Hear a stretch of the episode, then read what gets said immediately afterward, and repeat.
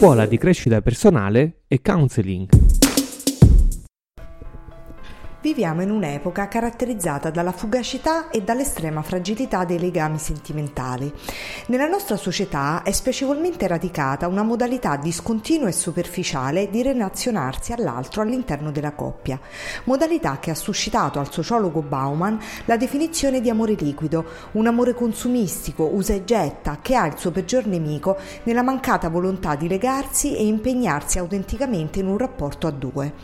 All'amore liquido, basato sul bisogno di contrastare la solitudine e su un desiderio di possesso transitorio, la Cosmo Art contrappone l'idea di un amore solido, frutto di un impegno giornaliero teso alla costruzione di un rapporto di fiducia e di uno scambio autentico. Fromm ha definito l'amore un'arte, tutt'altro che immediata, un'arte da apprendere con umiltà e impegno.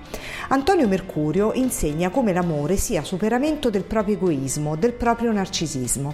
Amare significa uscire dal proprio assoluto, aprirsi al mondo dell'altro con comprensione e assenza di giudizio.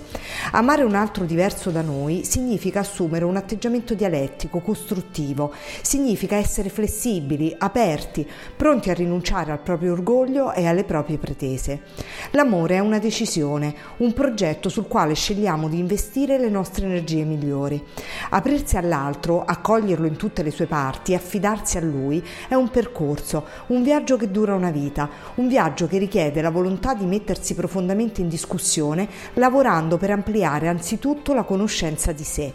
È quando l'altro ci propone aspetti poco desiderabili che la conoscenza che abbiamo acquisito sulla nostra storia e su noi stessi ci viene in soccorso, nel riconoscere quegli aspetti come parti presenti anche in noi e nel decidere di trasformarle insieme.